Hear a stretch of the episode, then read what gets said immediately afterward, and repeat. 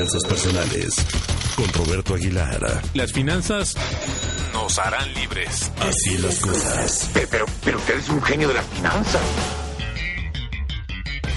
Roberto Aguilar, buenos días. ¿Cómo está Risco, Gaby? Muy buenos días. Fíjense que la Conducef informó ahora el resultado de este ejercicio, ejercicio, de supervisión en materia de transparencia financiera y calidad de la información que reciben los usuarios del producto crédito en cuenta corriente.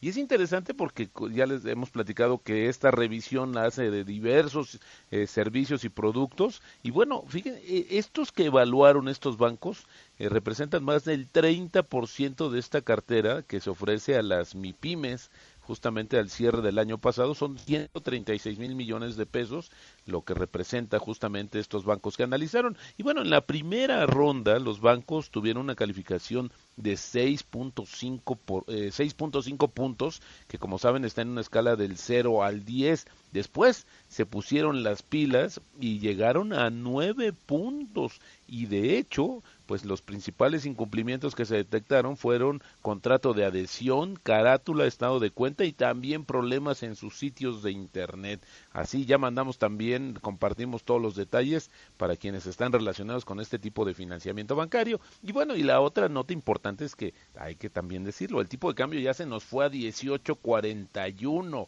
es como está cotizando. Apenas esta semana marcó el 17.90, el que compró, compró, no hay más no hay más. Y fíjense que un poquito más tarde, a las siete y media, se van a dar datos del empleo en Estados Unidos y esto podrían acelerar la depreciación de la moneda mexicana. Así es que vamos a estar muy pendientes, pero ya se nos regresó esto de superpeso ahora a peso fortachón. De hecho, ayer fue la moneda que más se depreció en el mundo, el peso mexicano, que bueno, también de repente es la que más se aprecia, pero bueno, en este nos tocó el otro lado de la moneda.